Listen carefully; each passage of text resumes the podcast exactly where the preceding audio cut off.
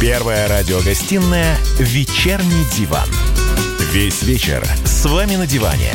Трехкратный обладатель премии «Медиа-менеджер», публицист Сергей Мардан и журналистка-телеведущая Надана Фридриксон.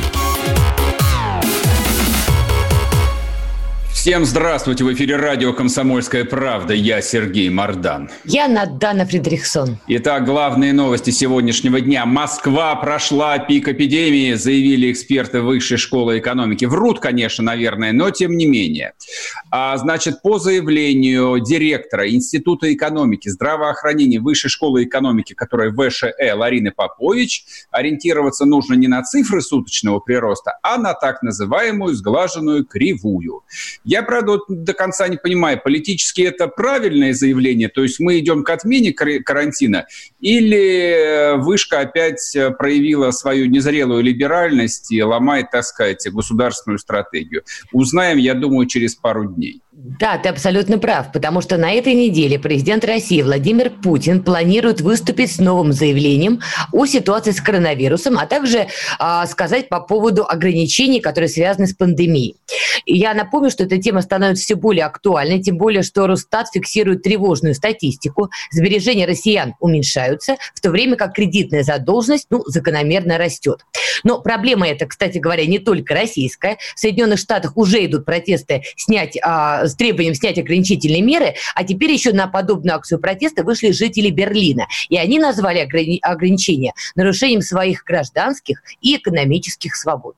Я, кстати, забыл в первой новости сообщить радостную новость. Мы, наконец, обогнали Китай. А, у нас заразились 87 тысяч человек, а китайцы не дотянули даже до 83. До 85 и... не дотянули. Ну, хорошо. И последняя новость. Лето 2020 года, по прогнозам синоптиков, станет одним из самых жарких и засушливых в истории. Мало нам эпидемии, теперь на подходе не урожай, а по осени, видимо, появится Годзилла. Проблема с засухой на юге России действительно существует, сообщил директор Савыкона Андрей Сизов. Значит, э, ссылаются, соответственно, очень сухую зиму, практически не было снега нигде, не только там Москва, Петербург, Нижний, но и на юге, где где, собственно, производится 80% российского зерна, а по сравнению со среднемесячными 40-50 миллиметрами осадков выпало всего 10 миллиметров. В общем, а, неурожай планируется уже сейчас. Как-то так. Поехали. Вечерний диван. Так, ну и как не хотелось бы изменить э, традицию, видимо, придется все равно начать с коронавируса. Ну а что делать? Времена такие. Да, мы, собственно, уже да, с этой темой свыклись. У нас даже Путин, он уже, как э, Песков заявил, стал настоящим вирусологом. Ну и мы в какой-то степени будем. Да уже все стали вирусологами. Украиноведами и вирусологами. Украина все, забудь. Украины больше нет. Кто ее вспоминал последний раз Украину? Я. Ну, разве что. Значит, смотрите, у нас сегодня в гостях Максим, Максим Скулачев, ведущий научный сотрудник Московского государственного университета имени Ломоносова, биолог, между прочим. Максим, здравствуйте. Здравствуйте. Максим, здрасте. Значит, Максим, да, пожалуйста. А, смотрите, а, главная новость на сегодняшний день ну, поскольку говорить мы, естественно, будем о эпидемии, пандемии даже, а вы сейчас а, проясните нам этот вопрос, так у нас пандемия или просто, в общем, чуть более высокий уровень заболеваемости. Значит, индекс, самозаб... индекс самоизоляции в Москве сегодня один из самых низких, несмотря на то, что, по идее, народ уже должен был бы там и попривыкнуть, и цифры инфицированных должны были всех напугать. Вон 87 тысяч человек у нас, оказывается, болеют страшной болезнью, а тем не менее средний индекс по Москве сегодня 2,9, то есть максимально, я так понимаю, 5 должен быть. В Питере вообще 2,2, а в Краснодаре солнечно, но там тепло, там 23 градуса тепла, 2,1. А тем временем сингапурские аналитики предсказали окончание, уже финальную дату окончания вспышки коронавируса. Но я уже даже, честно, честно говоря, вот э, я гуманитарий, я не понимаю, кому верить, поэтому жизненный опыт учит меня не верить никому. Но вам я готов сегодня поверить. Скажите, когда все это закончится? А, честно, вот честно-честно? Конечно, естественно. Вас же учила Родина в МГУ. Конечно. Вот. Честно, никто не знает. А откуда За... тогда вот эти все заявления сингапурских ученых? Хайпуют а... на трагедии? Они какую-то свою гипотезу э, проверяют. Я не знаю, они в курсе истории э, в метро 15 апреля? Вот они это учи, учитывали, нет? Вы имеете в виду, когда в Москве очереди собрались? Ну да, да. Учитывали ли они фактор Собянина и Баранова? Не думаю. Вот. Поэтому, на самом деле, конечно, э, четко никто сказать не может, потому что никто никогда с такой пандемией не сталкивался. А вот тот факт Сергей уже озвучил, что индекс самоизоляции у нас сегодня один из самых низких и в Москве, и в северной столице, в крупных городах. О чем это говорит? Что будет очередной пик заболеваемости или... Ну, не будет. Да, это э, на самом деле есть такой самообман довольно нехороший, когда мы видим, э, что растет заболеваемость, потом выходит на плато, он начинает снижаться. Но мы как-то экстраполируем, ожидаем, что это и дальше вот снизится, и все, и все кончится. А что, не а, кончится? Ну, ну, давайте посчитаем, это же очень просто. А, считаем этот пик, выясняем, что у нас там 87 тысяч заболевших, 100 тысяч, даже миллион. Это меньше... А сколько нам нужно для пика количества заболевших? Извините. За... А, это всего лишь 1%. Чтобы эпидемия сама собой прекратилась, при той заразности, которая вроде есть у, у этого коронавируса, нужно, чтобы переболели 60% населения. Mm-hmm. То есть должно быть 60 миллионов. А, нет, больше, сколько там, 80. А что значит а, вроде при всей заразности? Вы предполагаете, что он не так заразен, COVID-19? А, или, или более заразен. Ну, для этого совсем четких данных нет, но пытаются люди прикинуть, на это уже как-то можно ориентироваться. Он гораздо заразнее гриппа в несколько раз. Ну и, конечно, там в 10 раз менее заразный, чем корь. Это нам повезло, повезло очень сильно. Но он, он очень подлый. Uh, у него uh, пик заразности на второй, третий день после заражения, а симптомы проявляются на четвертый. Там, да. говорят, инкубационный это, период две недели вообще может идти. Это, может это, ходить и не знать. Может, это, что, это что означает? Объясните, пожалуйста. То есть человек подхватил вирус, да. в течение двух дней, э, э, значит, на второй день он начинает интенсивно всех заражать. Он лучше, всех зараж... лучше всего заражает на второй и третий день, потом ага. снижается. А симптомы, соответственно, только там на третий, четвертый у него третий, появляются, четвертый, да, и он понимает, что неплохо было бы носить маску, как минимум. Или остаться дома, или то, что он вообще больной. И ага. именно поэтому э, так страшно, сложно с ним бороться. Еще э, до кучи половина э, населения болеет практически без симптомов, там что-то першит в горле, uh-huh, uh-huh. у нас у всех першит. Там, всегда. А, в Москве всегда першит. Да, да, никто не обращает внимания. На самом деле это оно. И у тебя это может пройти очень легко, а ты с кем проконтактируешь, у него опять по, незагадочной, по загадочной причине может все перекинуться в тяжелую форму, реанимации, ИВЛ и вперед. По поводу штаммов коронавируса, потому что я, честно говоря, запуталась. Сначала была информация, что он быстро мутирует, много разных штаммов, переболев одним, можешь переболеть и другим. Теперь я слышала, что история про штаммы вообще не имеет никакого отношения к реальности. Поясните. А что называть штаммами? Если хотя бы одна буковка в его геноме, если поменялась, это формально это новый штамм, таких штаммов уже больше полутора тысяч он mm-hmm. все время мутирует, это нормально для вируса, но реально это ни в чем не клинически не выражается, они одинаково де- действуют э, на человека. Скажем так, пока нет научных данных, что появился какой-то легкий штамм, тяжелый штамм, что они... Позвольте я вас спрошу и как биолога, и как, прости господи, либерала. Тут, значит, поступила новость... Либерала? Серьезно? Подождите, а вы, подождите, вы, а вы, вы либерал? либерал? А, ну, у меня как бы высшее образование это обязывает. Да это обязывает вас Все. быть мр- мр- мракобесом вообще-то. Я по глазам вижу, что либерал. Так вот, позвольте я вас спрошу и как либерала, и как биолога. Вы уж сами определитесь, с какой колокольни да. будете отвечать.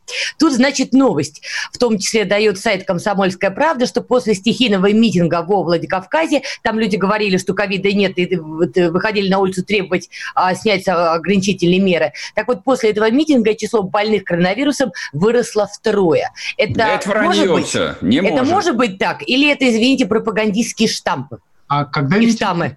Когда митинг был? Где-то недели две Нет, какой неделю? Это было в среду. А. На той неделе это было. 20 Лет. апреля, я точную дату скажу. Неделю назад ровно. Ну вот э, сейчас у э, несчастных, на самом деле, участников митинга, у них вот первые симптомы должны появиться. Поэтому Только лишь. Да, не знаю, как их...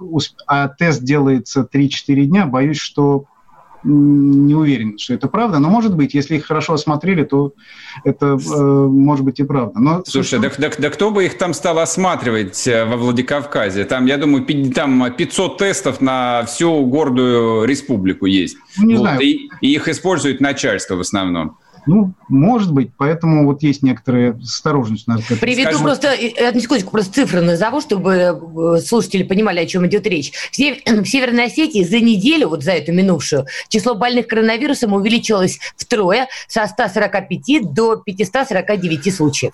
Ну, это нормальная динамика. Это, может быть, и без всякого митинга так э, произошло бы. И а, в, в регионы все-таки с задержкой приходят заболевания. Они могут с интересом смотреть на Москву и ждать, что будет у них. А. Максим, а, я вот знаете, что хочу вас спросить?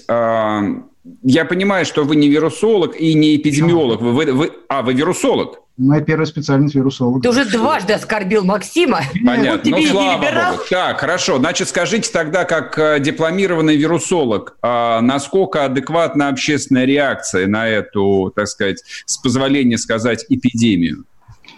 а точнее пандемию, да? Или, или, Она... или, или пандемию. пандемия, так. Когда, когда эпидемия везде и одного и того же вируса, это пандемия, а он один и тот же, это уже доказано. А, вот когда вы назвали баллы Яндекс изоляции, кстати, аплодирую Яндексу, прекрасно на самом деле, он, он очень помогает. Э, Максим, у вас 15 секунд договорить, потом реклама. А, недостаточно строго относятся к себе, недостаточно у нас дисциплинированные население. Договорите, после перерыва не уходите, вернемся скоро.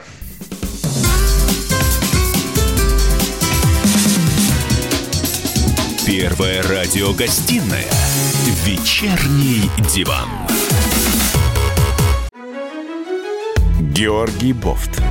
Политолог, журналист, магистр Колумбийского университета – обладатель премии «Золотое перо России» и ведущий радио «Комсомольская правда». Авторскую программу Георгия Георгиевича «Бофт знает». Слушайте каждый четверг в 17.00 по московскому времени. А что такое деньги по сравнению с большой геополитикой? Мы денег тут не считаем. Первая радиогостинная «Вечерний диван». Весь вечер с вами на диване.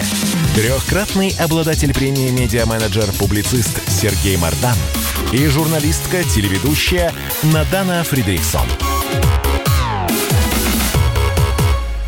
И снова здравствуйте в эфире радио «Комсомольская правда». Я Сергей Мордан. Я Надана Фредериксон. С нами на связи Максим Скулачев, ведущий научный сотрудник МГУ имени Ломоносова. Вирусолог. Вирусолог. вирусолог. Нынче любой вирусолог на вес золота. Просто не диплом, пом... диплом есть, да, сразу достаешь две банковские упаковки и даешь ему, на, дорогой, только будь с нами. Максим, мы, вы до ухода на рекламу говорили про то, что русский человек не очень организованный, предпочитает, значит, прогулки и шашлыки самоизоляции. Тем не менее, не могу не спросить, почему же так получается, что в Америке огромное количество зараженных, чуть ли не трупы загружают в так называемые рефрижераторы, а в России, слава тебе, Господи, такого нет, несмотря на то, что мы действительно видим в сети видео видеозаписи, как э, наши русские люди идут в лес, идут на улицу, идут на шашлыки и плевать хотели на самоизоляцию. Ну, на самом деле, если бы мы очень строго след, следовали всем рекомендациям, то у нас бы уже все пошло на спад. А, и было бы как, как в Греции. А, а, а как в Греции, подождите? А там, по-моему, тысяча человек заразилось, плюс 10 человек, при том, что они соседи с, с итальянцами, но они страшно перепугались, их главный эпидемиолог... Почему у нас не как в Америке? Прости, господи, за такой вопрос. Американцы, они еще менее дисциплинированные, они вообще свободные люди. Что Конечно, хотят, страна свободных людей, родина. Протестую. Смелых. Первое время, когда было объявлены вот эти ограничительные меры, очень многие американцы, для которых их здоровье превыше всего, с учетом проблем с медстраховкой, сидели дома и соблюдали режим. Это потом началось уже в колхозе утро. Ну, там вообще-то э, есть вопросы к их руководству, их э, заявлению, при том, что как бы мы все понимаем, что, э, что не стоит из России критиковать Америку, это немножко не наше дело. Но они очень, очень, ну, когда у вас президент страны заявляет, что это все не страшнее грипп, никакой эпидемии нет, все в порядке, ничего не будет, а тебя уже, у тебя уже тысячи зараженных, они поздно, они поздно схватились. И в этом смысле нам повезло, потому что мы, а, а, к нам эпидемия пришла позже, мы посмотрели на Европу, что происходит, посмотрели на Америку, а... Но мы тоже долго тянули. Я помню, мы с Сергеем вели эфир, тогда еще в студии «Комсомольской правды». Все эти новости бурлили, а в России никто никаких мер не вводил. Вы знаете, очень не хотелось в это верить, что это к нам придет. Но рез... у нас получилось так серединка на половинку. Похоже, что пик все-таки мы сгладили. Я очень надеюсь, что итальянского сценария у нас не будет. Потому что э, очень много больниц переквалифицировали под инфекционные, и э, чтобы Москва в, день принимала там тысячу, тысяч, полторы тысячи пациентов э, э, и размещала их в больнице, и при этом переполнение не случалось. Это надо было очень сильно э, постараться. А вы поддерживаете эту меру, что даже с признаками ОРВИ людей сейчас будут госпитализировать и проверять на проклятущий ковид? Не перебор да никого никуда не госпитализируют. А сколько людей остается дома и не может добиться госпитализации? Мне кажется, Такой во всей, тоже этой, есть, бесспорно. во всей этой истории очень много лжи. И вот я, честно говоря, уже которую неделю там этим занимаюсь, ну, как журналист, и даже я себе э, там даю ответ – что я не понимаю, где правда, а где врут. Причем бесстыдно на всех уровнях. Не, может, они сами не в курсе того, что происходит. Вот, но мне, мне кажется, лжи просто такого размера давно не было в нашей жизни. Ну, Сергей, я опять же э, поддерживаю ваше возмущение, и зачастую вы правы, но вы э, должны понимать, что на самом деле мы столкнулись с тем, а, с неизвестным противником. И вообще ни, никто не, не знает, что делать, что происходит, а как идет течение этих болезней. Никто не может помочь э, тяжелым пациентам, на самом деле, ни протоколов, ни опыта нету. И дальше каждый, особенно из власть имущих, они берут какой-то кусок информации, и очень много самых разных. И вот ее озвучивает. Поэтому фар... может даже получается, что он врет в какой-то момент, а, выдавая где-то желаемое за действительное. А Там... позвольте узнать, а как медицинское сообщество мировое могло быть не готово к пандемии коронавируса, если про этот коронавирус писали про его опасность в плане пандемии еще в 2015-2016 году, а в сентябре 2019 года Всемирный банк развития опубликовал доклад, где английским по белому значилось «грядет пандемия». Как же медики всего мира и бедные, и богатые оказались не готовы? Отличный вопрос. А, и, может быть, вот когда все это уляжется, у нас что-нибудь поменяется в мире по, по этому поводу. Что вы имеете в виду? Ну, может, вы все-таки ответите, да? А, потому, потому что есть, на самом деле, разработка вакцины против коронавируса очень похожа, может быть, и препаратов. Может быть, они бы нам сейчас помогли, а, началась в 2003 году когда была вспышка коронавируса его родственника, SARS-CoV-1, uh-huh. в Сингапуре, в Китае, в Юго-Восточной Азии. Потом она была свернута из, из знаете, из-за чего? Из-за из чего? Недостатка финансирования. Как обычно, в общем, кто бы И сомневался. Это, готовиться к этой эпидемии, а э, к любой эпидемии, это очень дорого. А, и это у ученых нет этих денег, их кто-то должен выделить.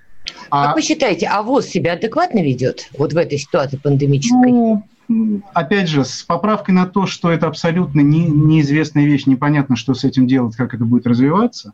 А, в общем, более-менее. Они все делают, они в пределах того, что они могут сделать, они вовремя пандемию объявили, всех напугали, никто им не поверил, все, все же самостийные, это надгосударственная структура, выполнять ее рекомендации не обязательно.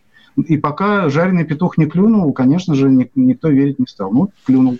Максим, вот э, извините, э, не, я не ковид-диссидент почти что, а, но, тем не менее, я когда вас спрашивал, насколько вы считаете адекватным общественную реакцию, я, я имел в виду совсем не, вот, э, не индекс, так сказать, изоляции от Яндекса, а я имел в виду, собственно, те меры, которые принимают государственные структуры во всем мире, причем богатые страны и бедные, относительно тех цифр, с которыми на самом деле общество сталкивается. Вот когда вы говорите там несколько раз, я причем обратил внимание, что мы не столкнулись там с итальянским сценарием, вот, э, Надана говорит, что а, мы не столкнулись с американским сценарием. Ну а какой такой сценарий? Ну а, собственно, как бы вот что там такое поразительное, от чего весь мир должен был вздрогнуть? То есть реальная смертность небольшая. Умирают люди либо старые, либо там с осложнениями объективно. При этом миллиарды людей загнали на карантин. И, и, после, и после этого миллионы людей умрут с голоду, умрут э, там, от осложнений, там, от сердечных заболеваний, от онкологии, потому что их не оперировали, не делали им химиотерапию. Как бы вот у, у меня просто, я клянусь, у меня не проходит ощущение, что весь мир сошел с ума, причем в плохом смысле этого слова. Весь мир действует, э, он состоит из людей. И то, что происходит, достаточно естественная реакция, это не делать ее правильной, конечно же. И слава богу, есть Лукашенко и Швеция. Будем Уравнял. Два очага стабильности на всей планете. И креветки пополам. А, будем посмотреть крепко. А что там смотреть? Ничего, да ну смотрим там. А что там происходит? Ну что там, забиты минские больницы больными? Ничего подобного. Мы бы об этом знали бы все Откуда? Уже. Из соцсетей. Ну откуда ты знаешь про рефрижераторы, забитые трупами в Нью-Йорке? На Американские СМИ ты более открыты. Да что ты? Американские СМИ более открыты. Ты э, политические СМИ не читаешь, что ли? Ты не видишь, как они врут? А как вы Закончим. объясняете э, то, что в Швеции смертность в пять раз больше чем в Финляндии на в, в, в абсолютных цифрах-то какая? Она ничтожная. Там умерло полтора, полторы тысячи человек. Вот в чем вопрос. Смотрите, давайте я вам э, объясню, в чем, почему... Очень, так... очень коротко, 30 секунд у вас, чтобы да, разоблачить меня. А, потому что это очень страшно. Потому что к остальным болезням мы привыкли, мы знаем, что можем сделать, а чего не можем. А здесь поступает пациент с, в непонятном состоянии пугаются медики, медики, пугаются политики, пугаются общество. Вот мы имеем этот результат. И симптоматика постоянно меняется. Ну нет, она просто, она, она загадочная. И, То есть нестандартное и, поведение организма. Да, нестандартное поведение организма. Это очень пугает.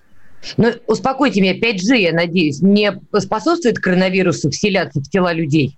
Ну, пока рептилоиды этого не подтвердят, нет. нет. То есть ждем официального подтверждения рептилоидов и ждем деловую прессу рептилоидов.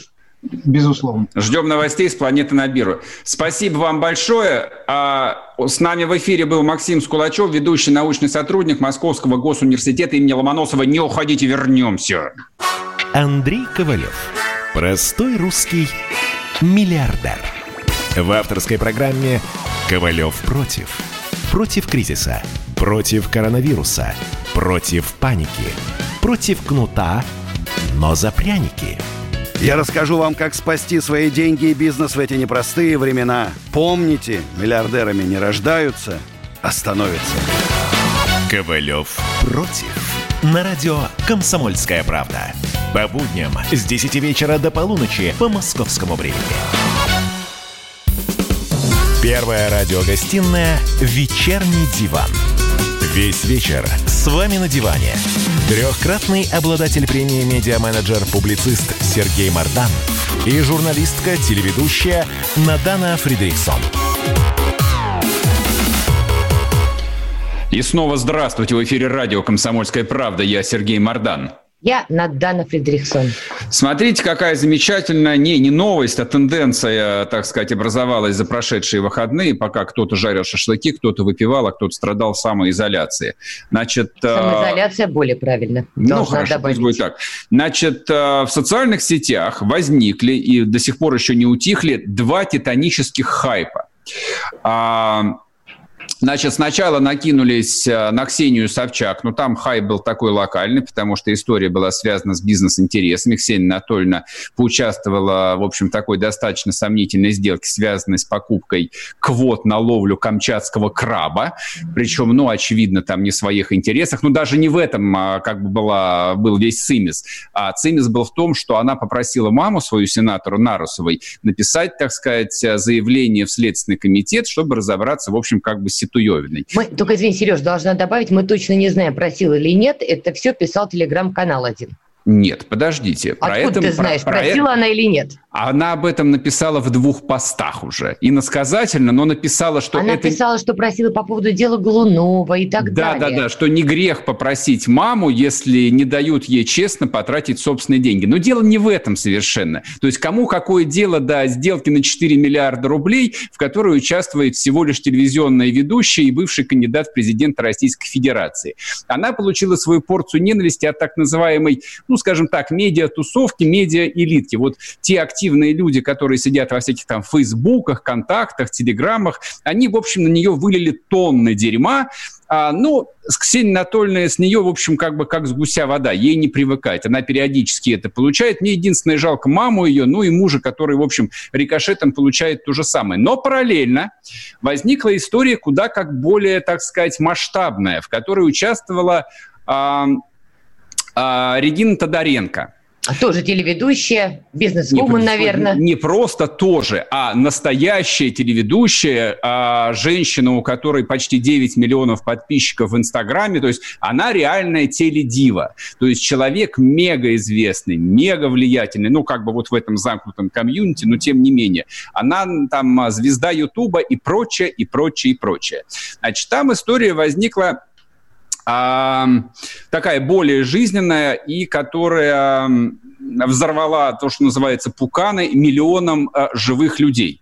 Значит, э, Тодоренко заявила о том, ну, как заявила, э, не, не очень, так сказать, внятно проартикулировала вопрос по поводу домашнего насилия. Она Нет, она вполне внятно проартикулировала, Нет, что я... вызвала ярость у всех Ты остальных. целиком посмотрела?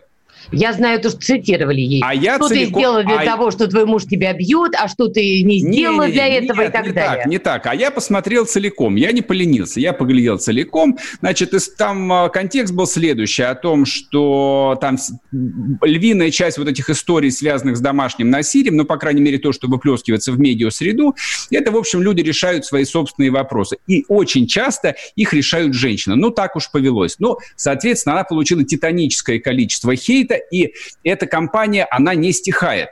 И тут мне в голову пришла еще одна мысль, что параллельно идет третий скандал, в котором тоже участвует женщина. Это вот то, что называется скандал, направленный на коллективную Зулейху, которая закрывает глаза. А поскольку ее, так сказать, фронтменом или фронтвуменом а, является, господи, вылетел... Чулпан Хаматова? Да, Чулпан Хаматова, то есть вот а, тонны этой ненависти снова получает молодая, хорошая, хорошая, красивая женщина, мать, и ее не щадит никто.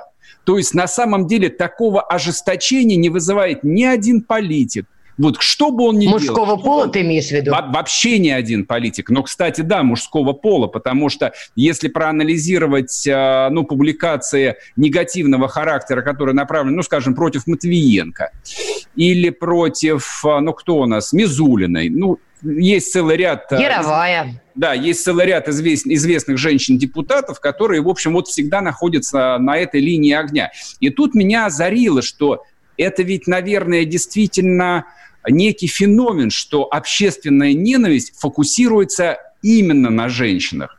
То есть она бьет их вот с такой интенсивностью, которую, ну, я не могу сравнить э, ни с кем. Не то, что там вот с пресловутым депутатом Слуцким, которого обменяли метушницы, ну, ну, не с, ну вообще не с одним депутатом, которые там произносили какую-то лютую хрень. То есть ты а считаешь, а... что это именно по гендерному признаку? Ярость, направленная на женщин именно? У меня на самом деле и возник вопрос, который я сегодня и хотел обсудить. Вот, э, так сказать, э, этот лютый феминизм, явление которого мы наблюдаем, может быть, он не настолько а, безоснователен, может быть, женщинам действительно нужно вот так вот гипертрофированно бороться за свои права и бороться с этим проклятым мужским сексизмом, хотя если вот он выражается в такой общественной форме, побороть его нельзя, мне кажется.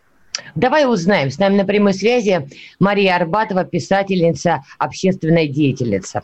Мария, Мария здрасте. Мария, здравствуйте. Здравствуйте.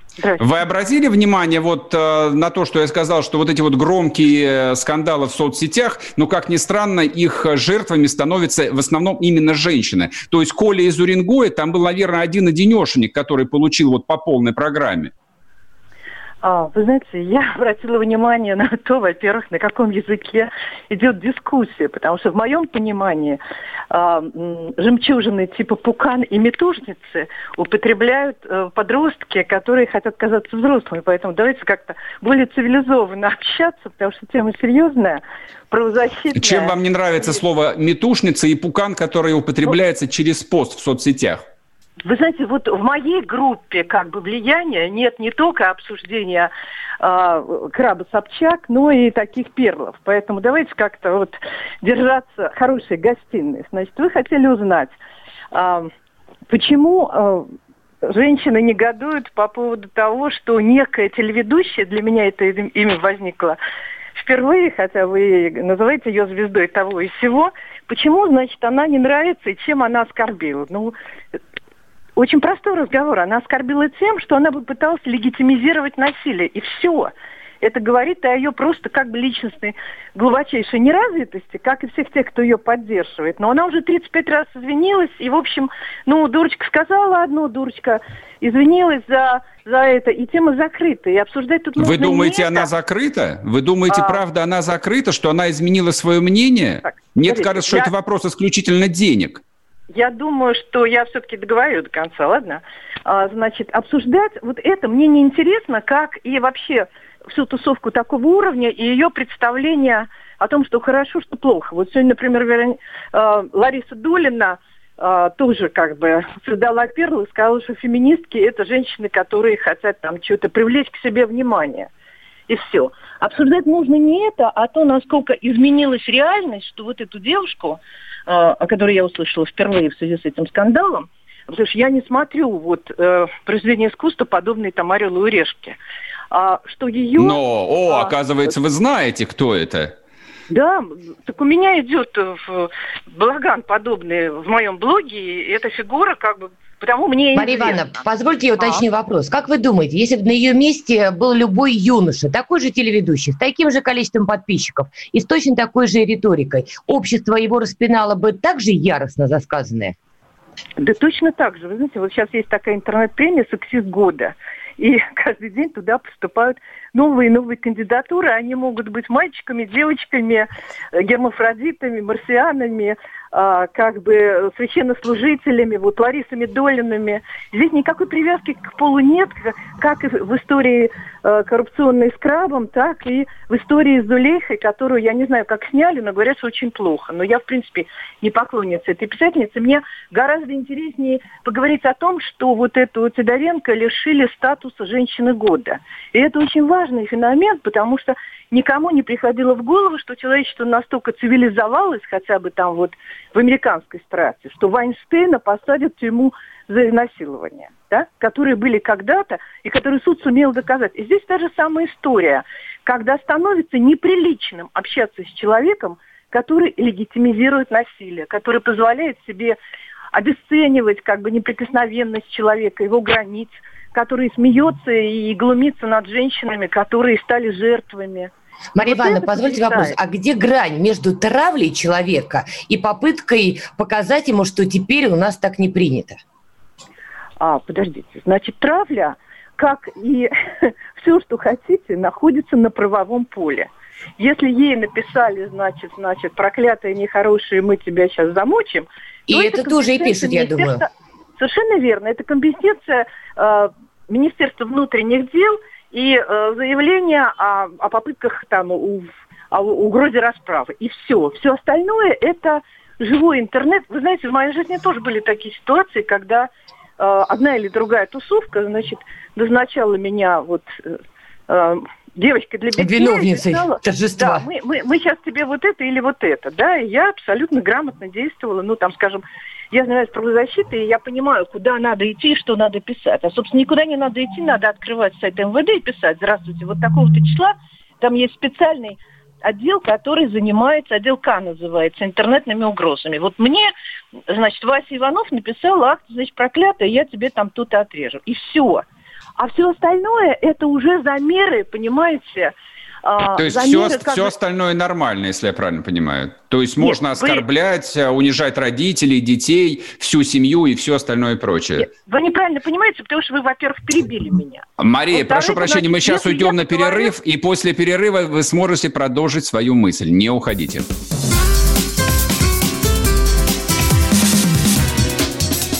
Первая радиогостинная «Вечерний диван».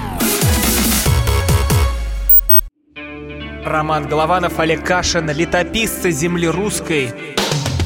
Наш этот веселый и бессмысленный треп, давайте его минимизировать, потому что содержательная беседа нужна. Сейчас же модные темы, какие у нас главные? Феминизм, высокие технологии, ну и чего уж там, советская ностальгия. Олег, вырежут ваш голос и будут рассылать сейчас по WhatsApp мамочки во все свои чаты, скидывая, вот, Олег Каш, он же на радио выступает, он же серьезный человек. Вообще, Роман, разумнее меня, как правило, оказываетесь. Реакция ваша. Это пугает. Ну, меня тоже, на самом деле, да. Кашин Голованов. Отдельная тема. На радио «Комсомольская правда». По будням в 9 вечера по московскому времени. Ну и пускай посадят, зато какой пиар будет.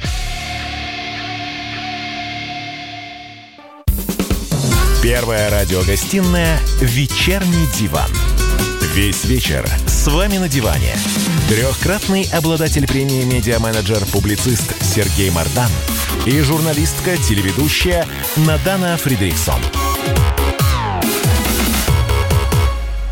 И снова здравствуйте в эфире радио «Комсомольская правда». Я Сергей Мардан. Яна Дана Фредериксон. С нами на связи Мария Арбатова, общественный деятель, писатель. Обсуждаем, соответственно, феминизм. Мария, вы с нами? Да, я с вами. Но мы продолжим вот ту замечательную конечно, тему, конечно. когда вы сказали, что правы ли люди, которые пытались угрожать ее там дедушкам, бабушкам, папам, мамам, собакам, кошкам, жучкам и внукам, я да? спрашивала, где грань. То, что это неправильно, я понимаю. Вопрос, где эта грань? Ну, опять-таки, понимаете, я вот тут кондовым языком правозащитницы скажу, грань там, где закон. Да? Вот, например, на э, московских э, МИД, вот московское дело состоит из того, отчасти, что Росгвардия и полиция нарушала закон, избивая митингующих. Да?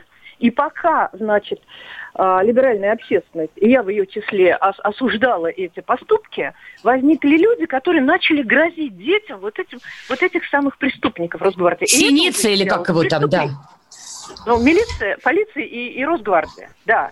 Но вот в ту секунду, когда вы разбираетесь с насильником, это как бы а, один сегмент. А в ту секунду, когда вы говорите, а мы сейчас твою маму, твоего папу и твоего ребенка, тогда вы уже становитесь преступником. И закон защищает э, как бы от того, чтобы не переходили на это поле. Поэтому Я прошу прощения, перебью вас. Извините, пожалуйста, просто Да. я, я понял идею о том, что если есть прямая угроза, то, соответственно, прямая дорога на сайт МВД. А если нет прямой угрозы, то есть если ты получаешь тысячу в комментариях, в которых оскорбляют тебя, твоих детей, всех членов твоей семьи, и вот это вот все, вот это норма, это нормально, это гражданское общество или как? Или это просто шобло мерзавцев? Смотрите, С гражданской гражданское общество- позицией. Гражданское общество, это совсем не то, что вы подумали. Гражданское общество, оно позитивно, оно что-то строит, оно кого-то защищает. А это, извините, сеть, да? И в сети каждый выбирает а, свою дорогу. Вот у меня, например, всего 40 тысяч подписчиков, потому что слово мата, или слово метушницы, или слово пукан, или слово, значит, ты проклятая старая дура там, и на самом деле не- феминистка, потому что там вот мужчин не любишь, эти люди сразу идут в бан. Ей никто не мешает научиться банить. Но хочется же и иметь 9 миллионов, как вы говорите, или миллиардов подписчиков, и при этом хочется, чтобы все гладили по головке. Так не бывает у медийного человека, независимо от того, чем он занимается. Я думаю, что даже у Махатмы Ганди так не было. Я прошу Нет, прощения, просто у меня тут некий диссонанс. Дело даже не в самой Регине Тодоренко, вот эта ведущая. Это просто как пример. Смотрите, мы живем в какой-то, простите, биполярочке. С одной стороны, у нас общественность начинает щетиниться, как еж, когда популярная ведущая говорит неугодные вещи в контексте домашнего насилия, и при этом, при всем, насколько я понимаю, у нас так и не принят закон о домашнем насилии. Вот это как? Ну, это совершенно нормально, потому что ведь э, сети как раз, э, она находится там, в том лагере, который мешает принимать дома- э, закон о домашнем насилии, точнее его, его ту часть, которая выводит из уголовки истязания и избиения. Она как раз на совершенно э, понятной стороне баррикад. И мне То есть непонятно... ее, моч- ее мочить надо, что ли, за это? Потому что у нее э, такое мнение. Я вот не очень пойму просто. Ну, вот опять-таки, слово «мочить», оно вообще не это означает так, если мы с вами филологически и- и- нет, оно в современной коннотации именно это означает. Я владею вполне себе русским языком. Вот, вот вы знаете, он у вас немножко все-таки сползает. Я уже, я уже цитировала некоторые ваши жемчужины. Значит, мочить ее или не мочить, это уже вопрос гласности, да? Но я уже сказала, что рамки своей аудитории она очерчивает сама. А то, что Иван Иванович пишет на своей странице, что она ему нравится или не нравится, или вешает ее фотографию на стенку и делает наколку на груди, это уже совершенно другое. Это сеть свободного общения. Я уже наметила как бы логику. Тебе не нравится, когда с тобой полемизируют в хамском тоне, вот у тебя как бы э, кнопка для бана. А не для того, чтобы за тебя заступались, там, не знаю, правозащитники или там поклонники. Это Не, я интернет. прошу прощения. Я Мы пытаюсь вообще- понять мы вообще- другое. мы вообще не об этом Если говорим, у кажется. такого количества людей есть столько пассионарной энергии, чтобы кричать по поводу темы домашнего насилия, почему эта энергия не сработала, когда шли дискуссии по поводу закона о домашнем насилии? Тут какая-то странная история. Тодоренко рвать на части, тут все проснулись. А когда речь шла о законе, все были в спячке. А Да я кто вам ж объясню. закон такой? Нет, подождите, я вам объясню. Во-первых, не было карантина, не было столько свободной энергии, такого количества тестостерона и других гормонов нереализованных. Во-вторых, как бы идея вывести истязание и избиение из а, закона о бытовом насилии принадлежала вовсе не Мизулиной. Она только хайпанула, как вы любите говорить, А на самом деле Верховный суд сказал, надоели нам эти бабы, у нас такое количество дел без них, давайте вот это вот выведем. Пусть будет административка. И дальше как бы определенная кадла, которая хотела на этом заработать политических очков, начала собирать по церквям подписи.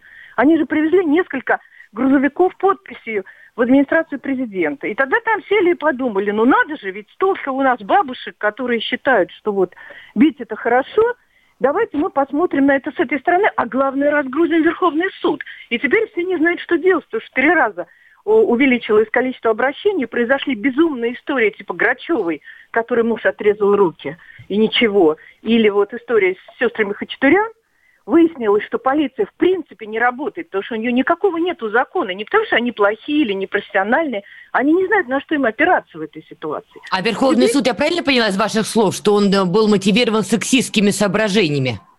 Да нет.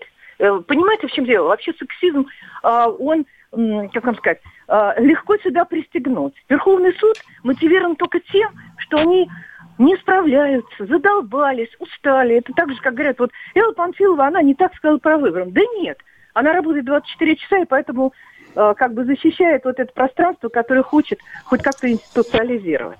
То есть здесь нет специальных вот таких злых каких-то людей, злых сил. Но самое интересное, что вот все эти люди, которые там кричат в сетях, они же на выборы не ходят, они же так не кричат тогда. Они говорят, от меня ничего не зависит. И сваливают Почему? на дачу. Там, Почему кричать в сети они гораздо, а вот когда речь идет о политической реальной жизни, они где-то в другом месте? Ну, потому что, знаете, с, с момента крепостного права прошло довольно мало времени, и мало людей понимает, что страна – это зона их ответственности. Вот я, Вы считаете, а, что у них рабская психология? Вы это на, сейчас говорите? Народ опять не тот. То есть кадла по церквям, значит, ездит, собирает э, подписи, народ не тот. Понятно.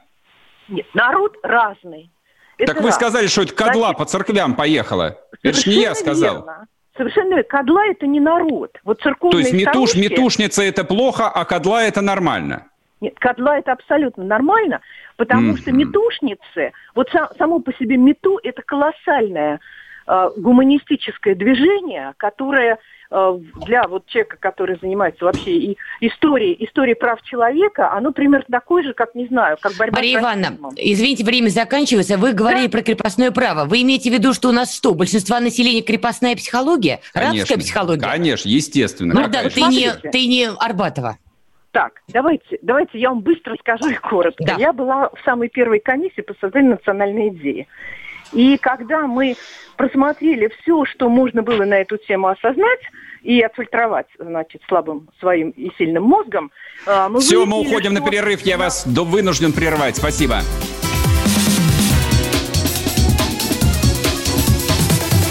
Вечерний диван. Рубль падает. Цены растут. Нефть дешевеет. Бензин дорожает. Кажется, что наступает нелегкое время.